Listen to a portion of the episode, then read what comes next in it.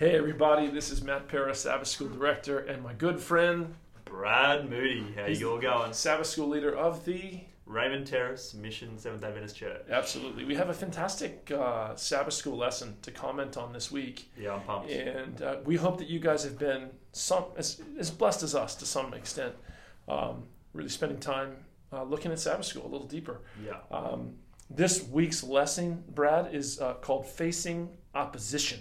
Mm. And we're going to jump right into the lesson. Just get into the texts of Scripture where all the insight and information and all the practical counsel and good stuff is. And uh, we're going to jump into Sunday's lesson. Yes. And Sunday's lesson is entitled Opposition Begins. We're going to read together Ezra 4, uh, verses 1 through 5. Brad, would you read that for us, bro? Yeah, gladly. It says in Ezra chapter 4, verses 1 through to 5. Now, when the adversaries of Judah and Benjamin heard that the returned exiles were building a temple to the Lord, the God of Israel, they approached Zerubbabel and the heads of the fathers' houses and said to them, Let us not let us build with you, for we worship your God as you do, and we have been sacrificing to him ever since the days of Esarhaddon, king of Assyria, who brought us here. But Zerubbabel, Jeshua, and the rest of the heads of the fathers' houses in Israel said to them, You have nothing to do with us in building a house to our God, but we alone will build to the Lord, the God of Israel, as the King Cyrus, the king of Persia, has commanded us. Then the people of the land discouraged the people of Judah and made them afraid to build, and they bribed counselors against them to frustrate their purpose all the days of Cyrus, king of Persia, even until the reign of Darius, king of Persia. And in the reign of Ahasuerus, in the beginning of his reign, they wrote an accusation against the inhabitants of Judah and Jerusalem. Sorry, that was verse 6 as well. No, that's all right. That's that's heavy. That's Yeah. hectic. Dude, something that comes out to me, and I think this is really important for everyone to consider, and that is that God's enemies are often aware of what you're doing for God, Yeah. right? Like if you just kind of consider, it's not just uh, it's not just good people who hear of what you're doing for Jesus. It's not just people who are moved by the Spirit who become aware of what God is doing in our various churches and ministries, Mhm. but people who are under the wrong spirit oftentimes Yeah. discover what's happening. And it's interesting to me, Brad, how they approach the Israelites, right? Like, hey, hey, we're your friends. We worship the same God as you, and we sacrifice to that God. Can we give you a hand? And the Mm. whole the whole time, these people have real no intentions to help.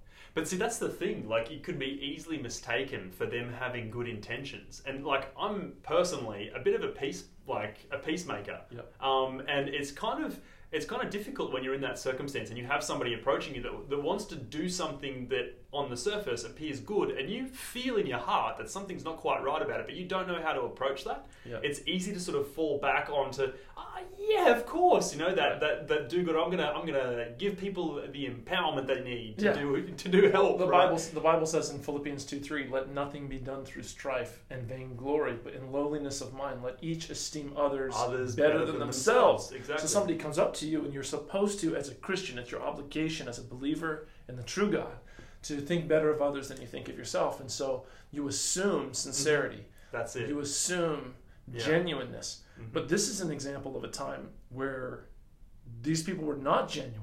yeah. And somehow, some way, the Israelites understood that and they saw it. They could Mhm. see through the facade that these enemies Yeah. of God were kind of bringing forward. And I would say that that stems largely from Ezra's. We've read in the chapters before in the weeks past. Ezra's, you know, posture of whenever something comes upon him, he's there ready to pray about it first and Yes. foremost, right? Deeply connected Deeply to God. connected, exactly. And I think that's the thing that gives us the the awareness Yep. of things that we would otherwise not be aware of. Yes. You know, and it gives us the acuity to recognize, well, there's there's something suspicious behind their, their motivation or whatever. Yep. Um, and I'm just very conscious that like we need to be people of prayer in that sense, really well connected with God, so that when these things come upon us, we're we're able to navigate it Yes. safely and not without um, uh, you know diplomacy as Right. well. You Right. know? Well, you know, it's funny because uh, the Israelites' response to these enemies of God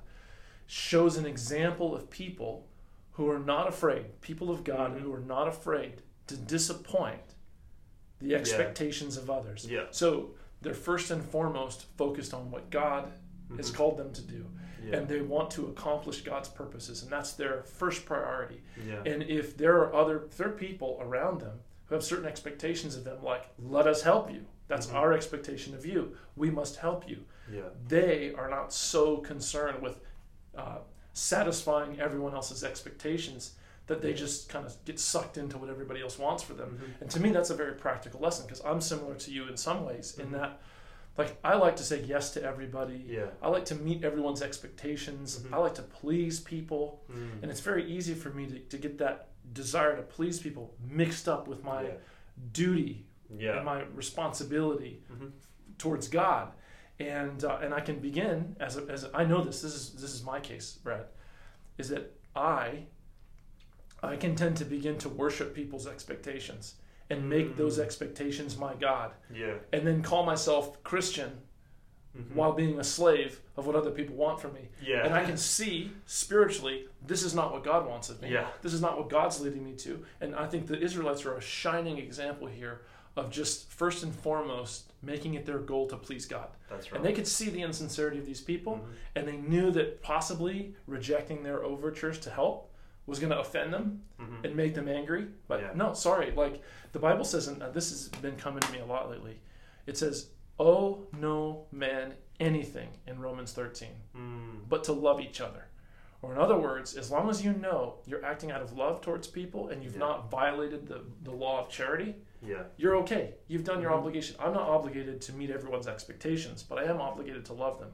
Yeah. Me loving them doesn't mean I have to meet their expectations. That's the trick is Yeah. understanding the definition of what love is Yeah. versus pleasing people. yes. You know, you want to be you want to be a, a, a peace uh, maker, not a peace keeper.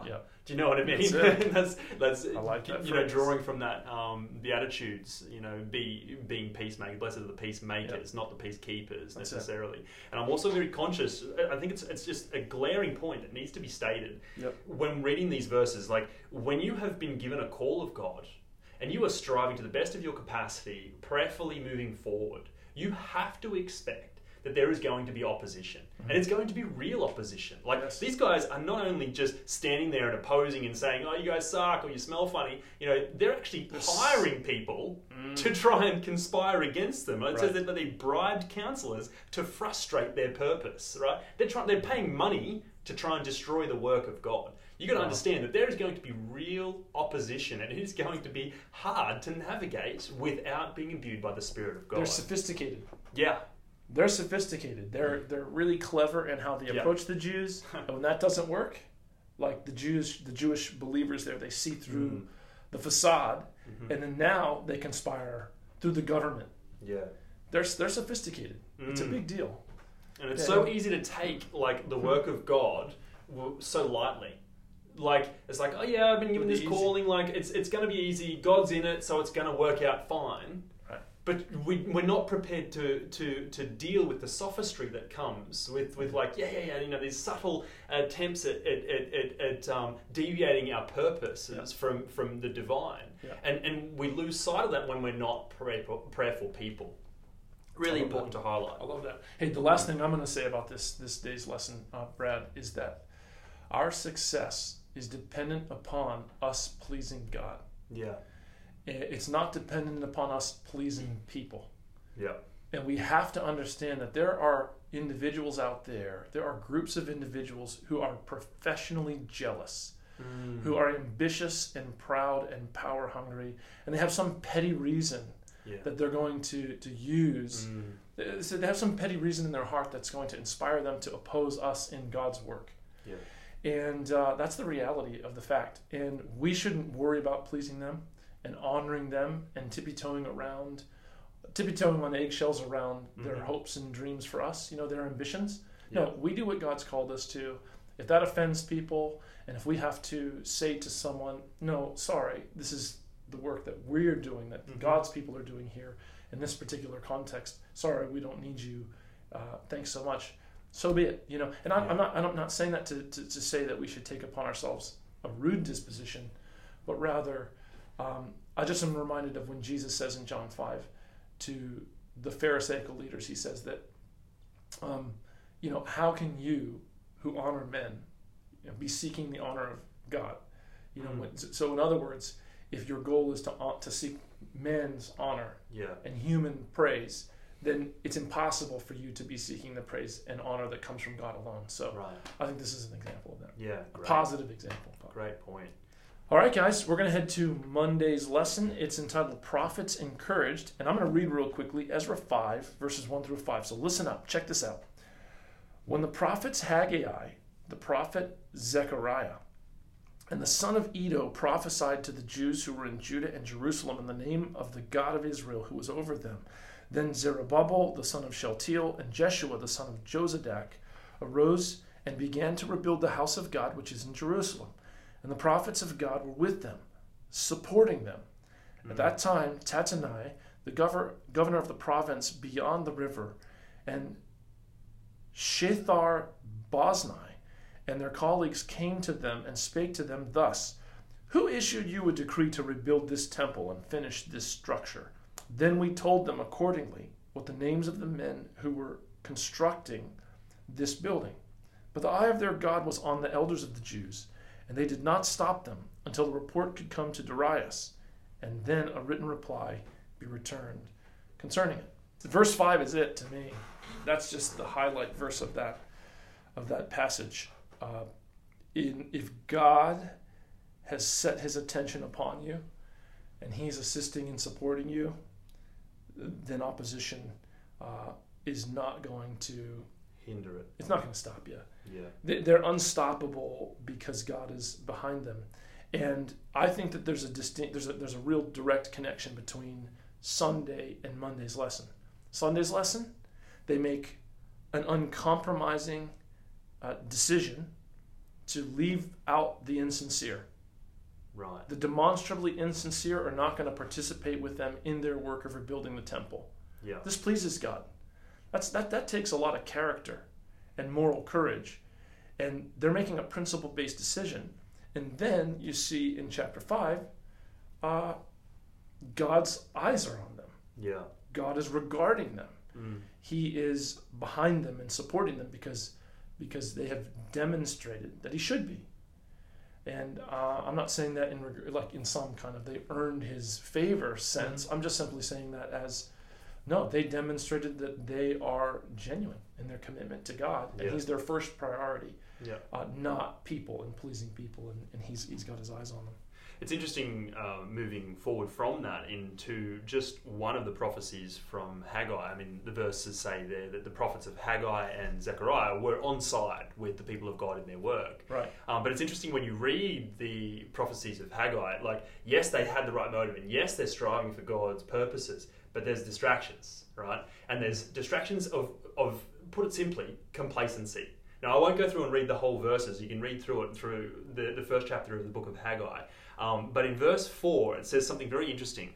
Um, it's, it's, it's basically starts out by saying is you're, you're listening to people that are saying that it's time to stop the work right there, there's all these people but it's not that's not what It's god not says right it's Yeah. not time to stop the work it's time to continue on and he's here to encourage haggai's there to encourage and he says Hmm. to them that have somewhat been a little bit distracted he says to them is it time for you to dwell in panelled and sealed houses while this house lies in ruins Oh, love it. right? It's so easy when you're in the midst of the work of God Yep. to get distracted with looking after yourself, right? With focusing in on, on providing a happy, healthy home, and there's nothing wrong with that directly. But when that starts to be, become cross purposes with what God's called you to do, then there's something amiss, right? And this Yeah. is what the prophet's highlighting. He's saying your, your, your, your subtle distractions, your subtle complacency, in the long run will be a detriment to you and to your people. What you need to be focused on first and foremost, and this is where Jesus says in Matthew chapter 6, verse 33 seek ye first the kingdom of God and his righteousness, and all these other things will be added unto Yeah. you. And he's talking about the needs of life in general, right? So we need to be remembering when we're focused in on doing the work of God as a church or as, as an individual in our day to day work life, whatever the case, we need to be focused in on that being our number one priority and not allowing the, the desires for, for, for, I guess, the sealed houses or the, the paneled houses, these, these things of, um, of, of our own protection and our own satisfaction and, and gratification to come before that work. Yeah, good thought. Dude, Haggai 1 6 was a text I memorized when I first became a Christian. and it says, "Consider your ways," you know, and God then communicates to them, "My house is in ruin. Your houses look really nice. Mhm. What's going on here? Yeah. You're satisfied having your life in order, while God's worship center is in disorder and, and Mhm. discombobulated. I think that's powerful. And um, yeah, that's a call to us. By all means, that's a call to us. And sometimes we can retreat into our worldly comforts as a way to escape yeah. the fear we have of the challenge that's ahead. That there's real opposition, as you said, Mhm. and there's a real challenge, and there's going to be lots of forces around us and a lot of voices around us saying it's not time to build. Now's you know not. You know, there's going to be Israelites Yeah. and Samaritans and all kinds of people outside, beyond the borders of our church, that are going to just oppose us. Yeah. People inside and outside, and we've got to have the singular. I think I would say like the the singular commitment to what God said Yeah, exactly and be bl- like I don't want to say blindly committed, but radically committed to Radically committed, just what committed, God said. No matter what it appears like to, to those around. That's right, the Yeah. prophetic word of God, and it's cool because the prophets help them. Mm. The, the, the Bible says in it's either Second or First Chronicles twenty twenty, uh, believe His prophets and you will prosper. When it says believe, it doesn't just mean believe on some intellectual level, like yeah. uh, just it doesn't say it doesn't mean intellectually ascend to what prophets said. hmm It just it means believe it, like in Yeah. the most true and complete sense. You believe it, you practice it, you apply it. That's it. That's it. You You, apply. you commit to what the prophet said, and these prophets here are helping the restorers of the temple. yeah. Uh, they, and this is, I think, to when I when I read this, I think, okay, let the prophetic word be your guide. mm. Mm. Let the prophetic word be what determines how you function, not the voices around you, Mhm. not the opponents, the opposers. Yeah. They're always going to be there. Um, but no, the word of the living God. And if somebody doesn't have a "Thus saith the Lord," you don't stop working. That's right. You know, if someone doesn't have a prophetic utterance that directly helps you to understand, yeah. okay, you're you're wrong here in what Yeah. you're up to, up to for God, then yeah, But it's interesting though that you highlight that because I think it's really important that, that we make a note here. Um, I'm remembering the prophet that was called to go and say a word, yeah. and then he, he, he gets distracted on his way home. Another prophet says to him, "No, no, no, it is time." So he's he's he's gone. He's said his word. He's on his way back home. He got told to go there, say his thing, and go. Right, Yeah. and then on the way home, I think it's Ahab or something like. Anyway, there's another prophet that, that comes and distracts him while he's coming back from Ahab, and says to him, "No, no, no, no. There's a new word of the Lord the prophet says and the man of God. It's either in First or Second Chronicles nine. Yeah, thanks for- thirteen. Maybe it's third chapter thirteen. I, I know the story. you know the story, Yeah, right? So so he gets It's a good story. distracted from his original mission, um, and it ends up in well disaster, like to say the least, where he gets torn apart by lions. Now, I'm not saying that this is necessarily the the inevitable result of um, of of being distracted by a secondary call, but it's certainly important to note that when God calls you to do something, you go fully through with that. And, and a word like, so Haggai here is saying to them, You've been told to go and do this, and now you're getting these words saying, No, no, no, it's not time to continue building. Right. It's time to stop and rest and, you know, whatever. He's saying it's not that time. Yeah. Listen to the word of the Lord, because the word of the Lord is, is ever growing and expanding, never changing Yeah. and redirecting. Well, you you know, it just I think you touched on it, and I, I just want to say it because Mm. it's powerful to me, and that is that there's going to be voices inside and outside Yeah. That are not of God. Yes. That's a perfect summary of what's happening there with the prophet and the man of God, and with these opposers uh, in the in the Jewish situation here with the re- rebuilding of the temple. Tuesday, the work actually stops, and in Ezra four six through twenty four, the Bible tells us about this how uh, the opponents of God's work were able to through the governmental system there, the, Mm. the Persian government, hmm to actually get the uh, Persian emperor to stop the, the work there at the Yeah. temple. And one of the ways that they were able to affect this was by presenting the Jews and the city of Jerusalem in an unfavorable light, Mm. right? So they, they, they kind of shaped the perspective of the king hmm by framing the Israelites in a certain way Yeah. and this makes the king hesitant and fearful and afraid, and so stops the work. Um, the, the, the, the first lesson that comes to my mind when I consider this fact is that, as we said before, there are very real setbacks even to the point where you could have the civil authority Mm.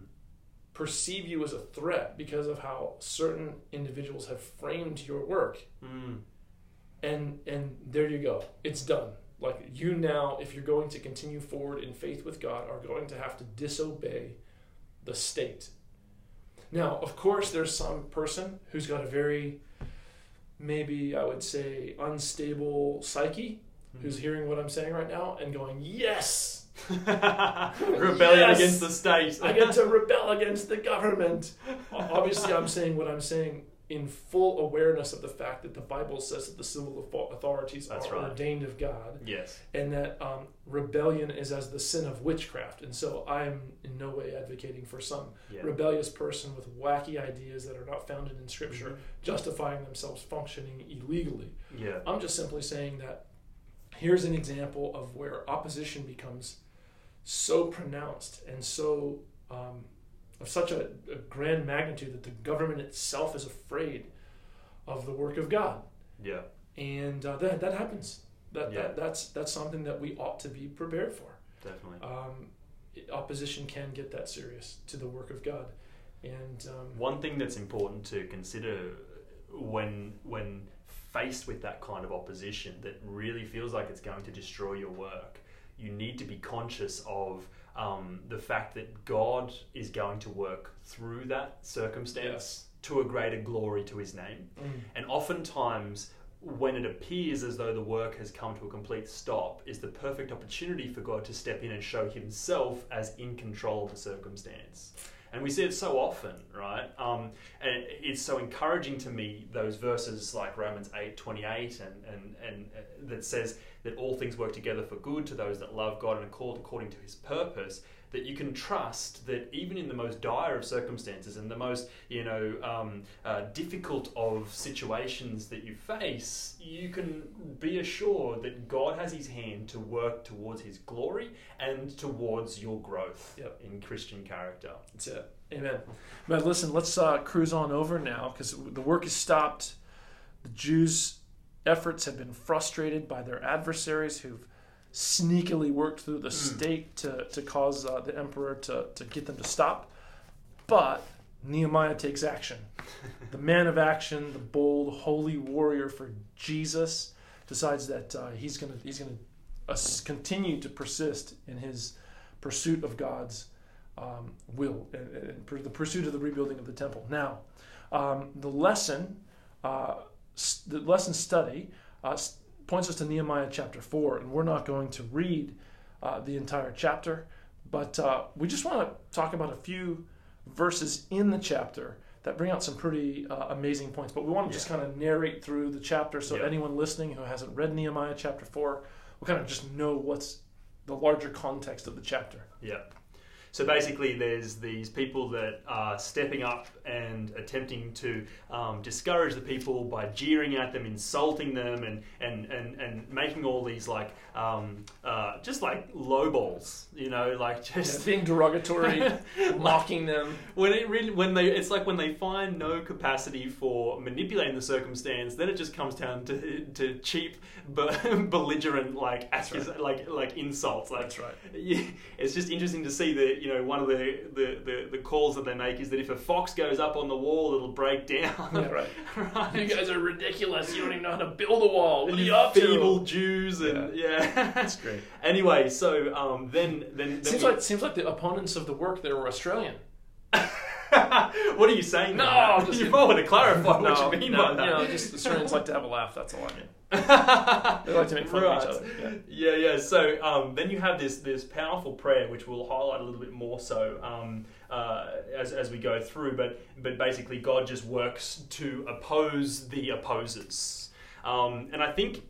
Well, well, we'll get to that in a second. Let's just let's just highlight that prayer um, and and a couple of key points from that. Unless there was anything else you wanted to add to the circumstantial. No, I, th- I think that's that's fair. I just I, I would say simply that that the eff- the, the mocking and the ridicule that that does discourage the people. yeah. Like it affects them. Mm. They allow it to affect them, and um, yeah, you can't you can't succeed with God if you cannot travel through successfully the insults and, True, and mocking barrage, of, yes. of, of other people. So this is just a good lesson for me. But also, um, yeah, the prayer is beautiful. Let's get to it. So basically, he says, Hear, O our God, for we are despised. Turn back their taunts on their own heads and give them. This is verse 4 of Nehemiah chapter 4. And give them up to be plundered in the land where they are captives. Do not cover their guilt, and let not their sin be blotted out from your sight, for they have provoked you to anger in the presence of the builders. I, I, I sort of I can't help but chuckle a little bit there because it's almost like he's he's saying some some pretty heavy stuff like like do not cover their guilt do not let their sins be forgiven Yes. essentially like that's a pretty heavy Yeah, language These people are mocking us. They're discouraging some of our builders. Okay, let's pray to God. Let, let's go Yeah. to God about this. Hey, God, uh, you know, you see what these guys are doing to us. Uh, we want you to return their reproach back onto them. Mm, And we want you to give them up into captivity like we've been given up into captivity. And oh, God, please don't forgive their sins. And then the kicker, for they have demoralized the builders. Okay, so I want to sidestep the theological implications of their prayer as far as like how they're unforgiving, right? Mhm. Um, so I'm going to bypass that real quick and just make the point that this passage brings out how grave a sin it is to demoralize the builders. yeah wow yeah it adds a bit of gravity There's gravity there. Are you in the way of the builders? wow Or are you participating in the work Mm, of rebuilding? And, uh, you know, honestly, just to be very frank, there are a lot of people who spend more time in their ministry worrying about what other people do in their ministries than they do worrying about their own ministry. And they they involve themselves in critiquing other ministries and trying to uh, misrepresent other ministries and, and all of these kinds of things. I see it, and I'm just being very transparent from the Sabbath School directorial role in the conference, my role as evangelism director, there are ministers, there are church members who do nothing much more than demoralize other builders. Mm, And I think that what should be understood is what Jesus said What's it to you if they stay alive until I come? You follow me. that's right yeah You follow me. And so I, I think that sometimes people unintentionally become opposers of what God is doing Mm, because they don't realize that their sole purpose is to follow God as He leads them in their ministry. Yeah. So, are they rebuilding? Are they participating in God's work in a meaningful way? Or have they assigned themselves the job of being the judge of everyone else's work wow and getting involved with opposing other people's work? And this happens, man. It's just, it really is really weird. And Mm, I, I wanted to say too, Brett, just a, just a, a thought, so I don't forget it. And it may be a bit scattered, but those who oppose the work of God rarely know fully what they're doing. yeah yeah Uh, you know, there's a petty jealousy. There's some kind of internal, emotional, psychological issue going on. Mhm, You know, maybe that person looks like the guy who picked on you when you were a kid, and so you're going to try to oppose. You know, I don't know yeah what the psychological realities are uh, in the in the minds of the people that often oppose God's work. But I think the devil capitalizes on some Yes. petty jealousy, some professional jealousy, some fear, some sinful proclivity, something, yeah and uses someone to oppose a great work of God. And so I think the people in these stories that we're reading who opposed God's work, I don't think that they understood to the full extent what they were doing yeah what they were doing. And so this causes me to check myself and yes say, hey, exactly the devil can use you mm-hmm. In really serious ways, like in terrible ways, to oppose God's work, and you won't even know it. yeah Do you know what I mean? yeah the blind Yes. ignorance It's a, it's a blind ignorance. And And, so let me ensure that I don't let any petty jealousy or professional jealousy or spiritual jealousy yeah cause me to become an opposer of what God is doing through someone else. This is why Jesus calls our attention to focus on the, the, the log that is in our own eye before Yes. we attempt to remove the speck from somebody else's. Yes. Because most of the time we have um, a, a similar kind of um, uh, you know predisposition to right. uh, that kind of an issue or whatever it is. Um, I think it's interesting um, to clarify um, the, the difference between whether or not you, you are one of those, the potential agents of Satan, and of course we need to, to, to shower this, um, this uh, determination in our own mind with prayer, but to clarify which side you are on of the wall, whether Yes. you're on top building it or whether you're not, is found in verse 6, where it says, um, So we built the wall, and all the wall was joined together to half its height, for the people had a mind to work. Do you have a mind to work, or do you have a mind to criticize? Yes. Because there's two different, Yes. two different Are you, are you concerned with the work being accomplished? Or Yeah. are you worried about you being the one who dictates how it's accomplished? By the way, that's something that I find to really be a Mm. huge issue. Mm. And there's this statement I heard once, and it says, It's amazing what you can accomplish when nobody cares who gets the credit. And I think sometimes in ministry, everyone's so worried about who's going to get the credit, who can Yeah. claim success, that they get into this really Right. weird, bizarre power Ah, struggle to control the work so that they can gain, uh, like, kind of Acclamation. that's right. Gain praise for the accomplishment of the work. Mhm, mhm. No, these people had a mind to accomplish something. Yeah, They didn't have a mind to be praised or to get the glory or. that's it. Man, that's a powerful point, bro. Mm. And then I think it's really um, important to note here as well the Im- implications of your work, whether it's a work of criticism or whether it's a work of accomplishing the building of the temple and the walls, Yes. right? Where it says, turn back their taunt upon their own heads. Now, I'm reminded of Jesus throughout varied times and in varied ways saying things along the lines of, you reap what you sow Right. right? So what I find in life is that people generally end up getting the thing that they are attempting to either give or put upon somebody else. If you're putting on insult and shame and, and unforgiveness on other people, generally you end up in a despairing place with no forgiveness from those around you. You end up solitary, isolated, and alone.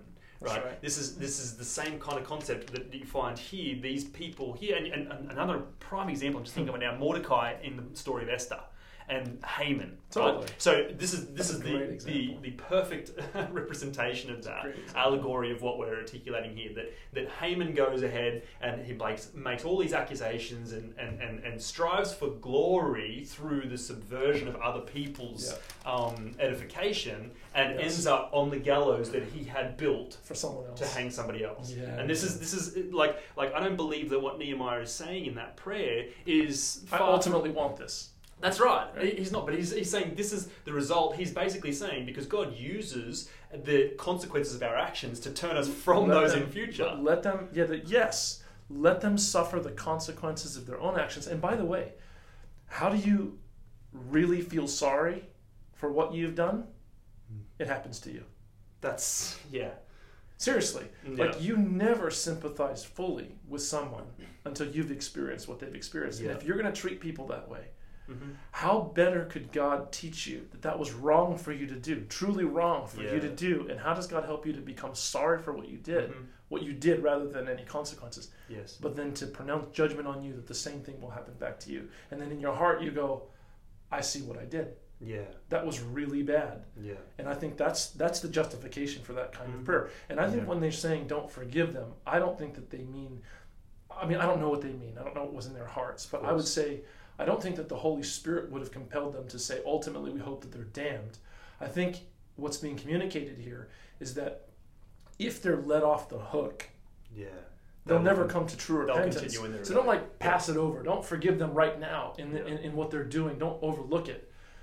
They don't need it to be overlooked. It'll be for their harm for it to be overlooked. Right. No, no, no. You let them suffer the consequences. Don't forget that they're doing this to us and bring it back on them Yeah. so they can learn what's going on here. Yeah, that and that, that lines up with the kind of man that we know Nehemiah to be from Yeah. the, the chapters that we've read up to this point. Dude, I got to read a verse. Go for I, it. I, I kind of jumped in there and, and I hope I Go didn't for it. derail No, no, you're right. No, it was perfect. Praise God that you brought that up. But there's this is from Proverbs one, uh, chapter chapter Proverbs chapter one, and verse eighteen and nineteen. It says, in speaking of those people who try to oppose God's work, and who, you know, just do evil, it says, but they lie in wait for their own blood. That's right. They ambush their own lives. Mhm. So are the ways of everyone who gains by violence. It takes away the life of its possessors. Yes. So it's what you were saying about Haman. He Yeah. ends up on the gallows. They lay a trap for themselves, I think it says in Proverbs elsewhere. Yeah. That's it. Awesome. Anything else we got to say about? I think we're on to Thursday's lesson. Thursday's lesson. Yeah. Doing a great work, man. Um, Nehemiah chapter six verses one through 13 hmm It's a big portion of scripture. I love how We- it concludes this. We were going to yeah. read it. We were going to read it, but we're not going to read it for the sake of time. Yeah. We want to comment on this text.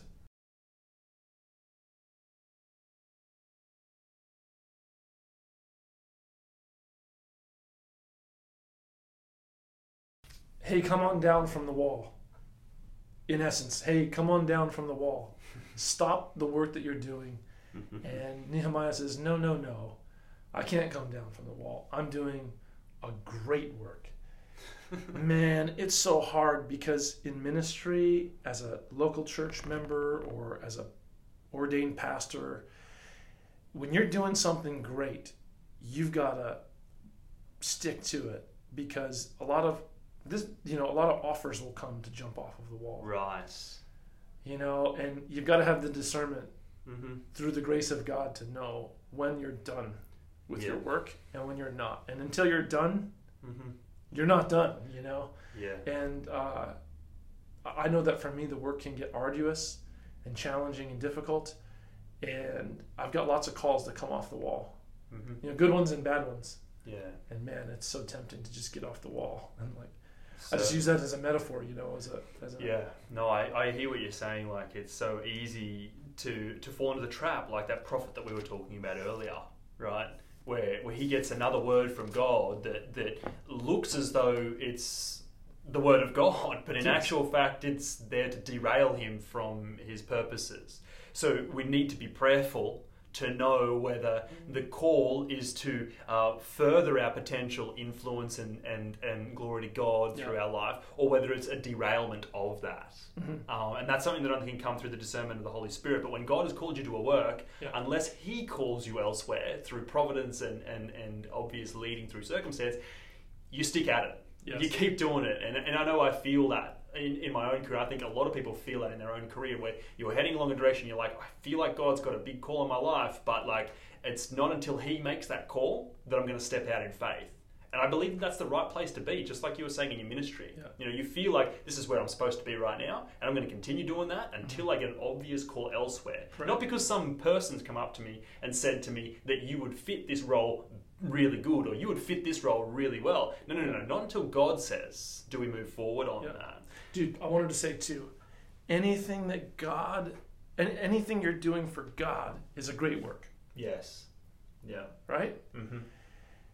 What, you know, we think of great in terms of like human greatness, you know, relative to ourselves, what's great.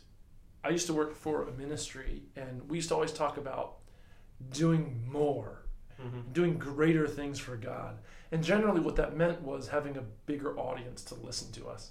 Do you know what I mean? Yeah. And what what was great for Jesus?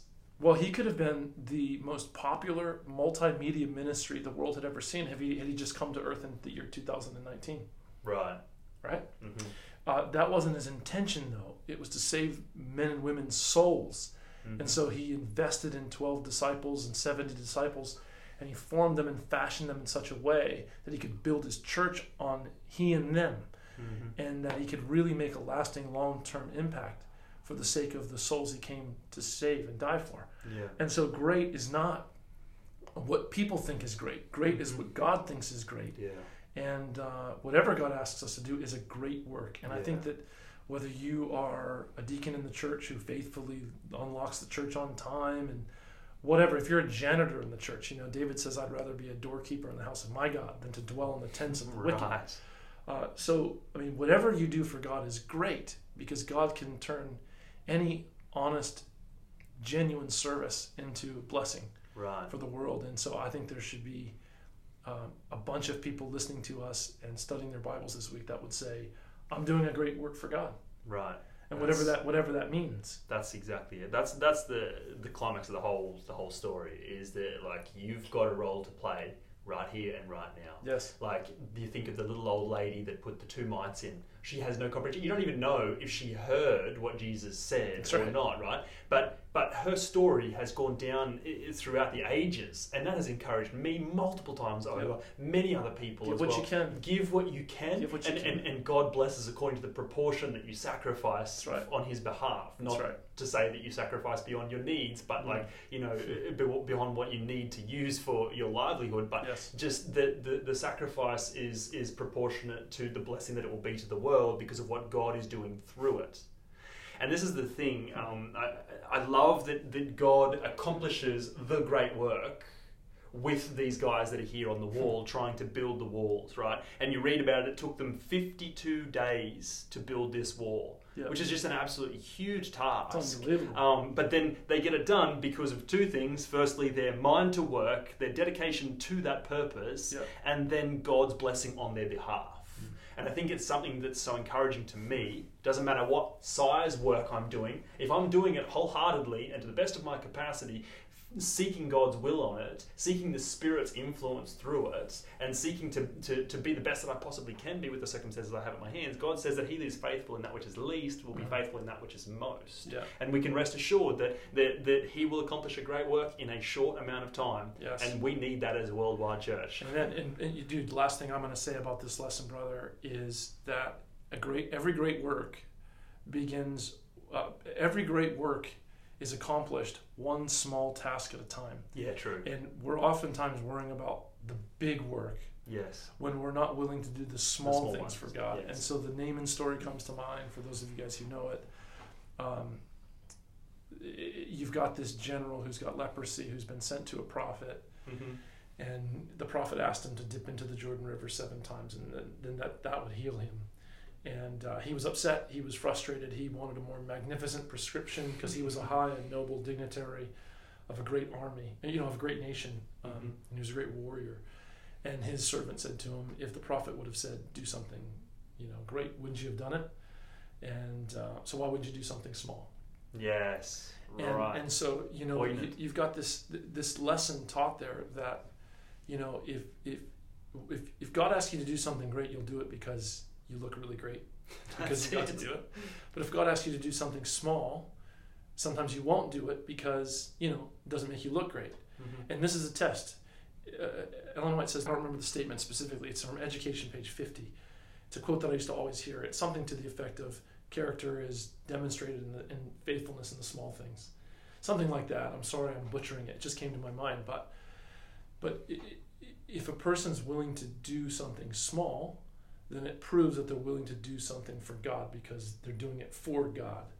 And that makes it a great work because you're doing it for the great God of the universe. You're not doing it for yourself.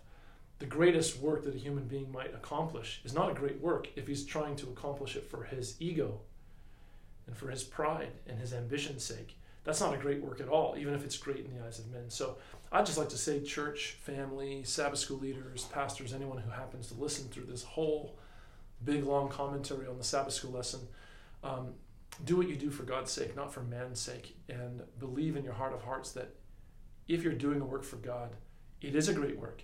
And oftentimes, um, we aren't assigned great tasks by God because we're not willing to do the small tasks that He assigns. That's us. right. Yeah. And so, you want to do something great for God, do everything you do for God, and everything you do is great work for God. Then That's it. you know, it's a way to make life great. hmm That's my thoughts. God bless you guys. We'll see you next week. Pray for us. We'll pray for you, the Spirit of God.